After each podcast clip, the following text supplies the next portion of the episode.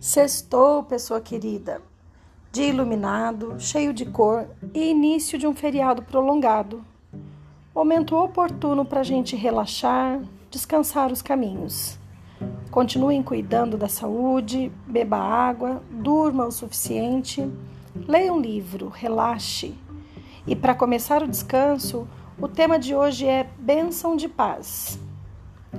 Haja paz abundante do Criador sobre mim haja serenidade e harmonia em meu lar, haja quietude e alento em minha mente, haja repouso de minhas preocupações, haja amenidade em meus caminhos, haja descanso para as minhas angústias, haja tranquilidade em minhas obras.